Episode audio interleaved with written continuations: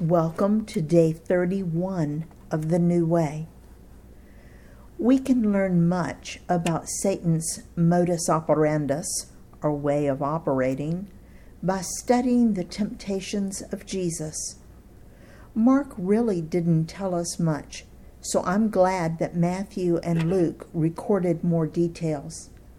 The two detailed accounts list the second and third temptation in different order but I don't think that that is significant.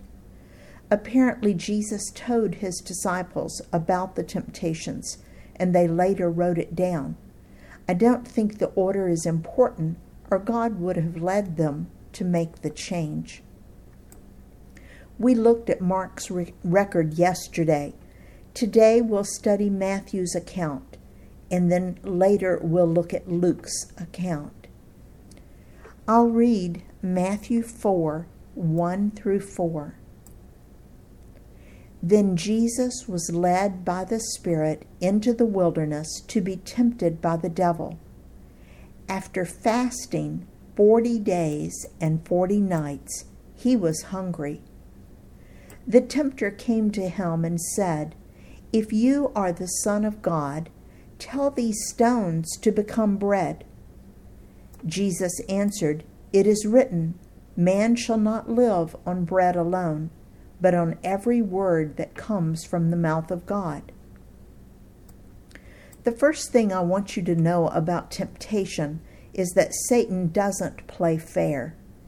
He attacks when we are weakest, sickest, hungriest, loneliest, most emotional, most stressed out, most fatigued, etc., etc., etc.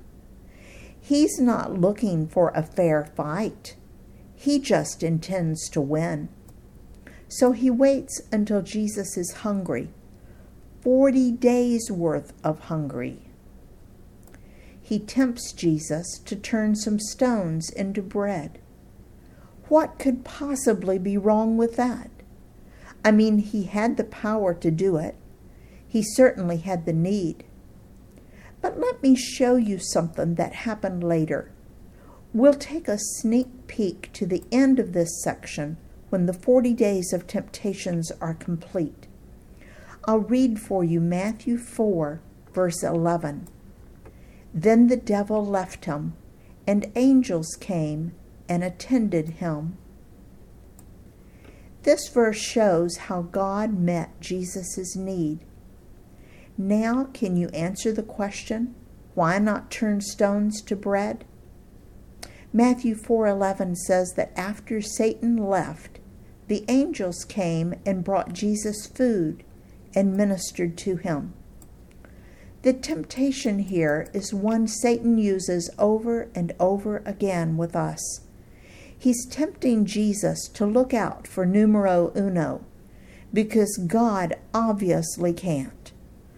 Or maybe God obviously won't. That's a lie. Jesus certainly could have turned the stones to bread, but that was not God's will. God had apparently told Jesus that he would provide for him, and Jesus had to decide whether to trust him or not. There's the struggle.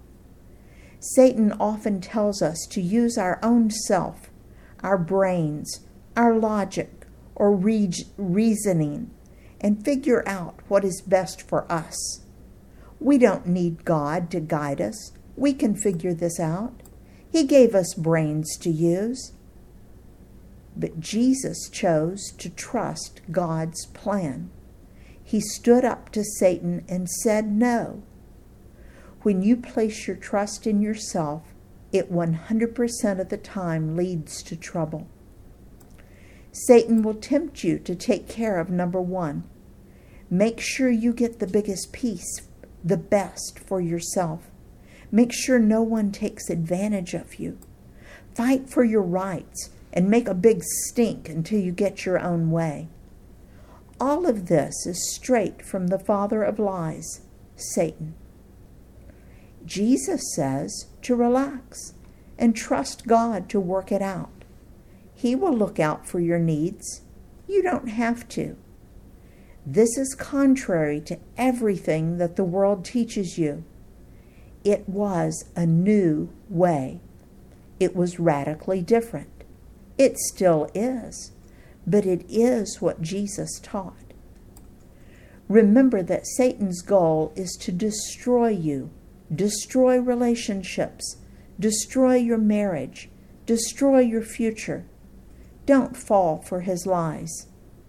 If you watch ads on TV or the computer, you'll hear one lie after another. You deserve this. You have a right to this. You need this. Look out for numero uno. No. Jesus taught that our goal is obedience to God's will, not glorification of ourselves. Watch out. We'll look at two more temptations tomorrow.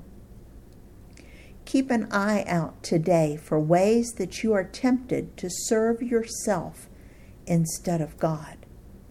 In His service, Dale.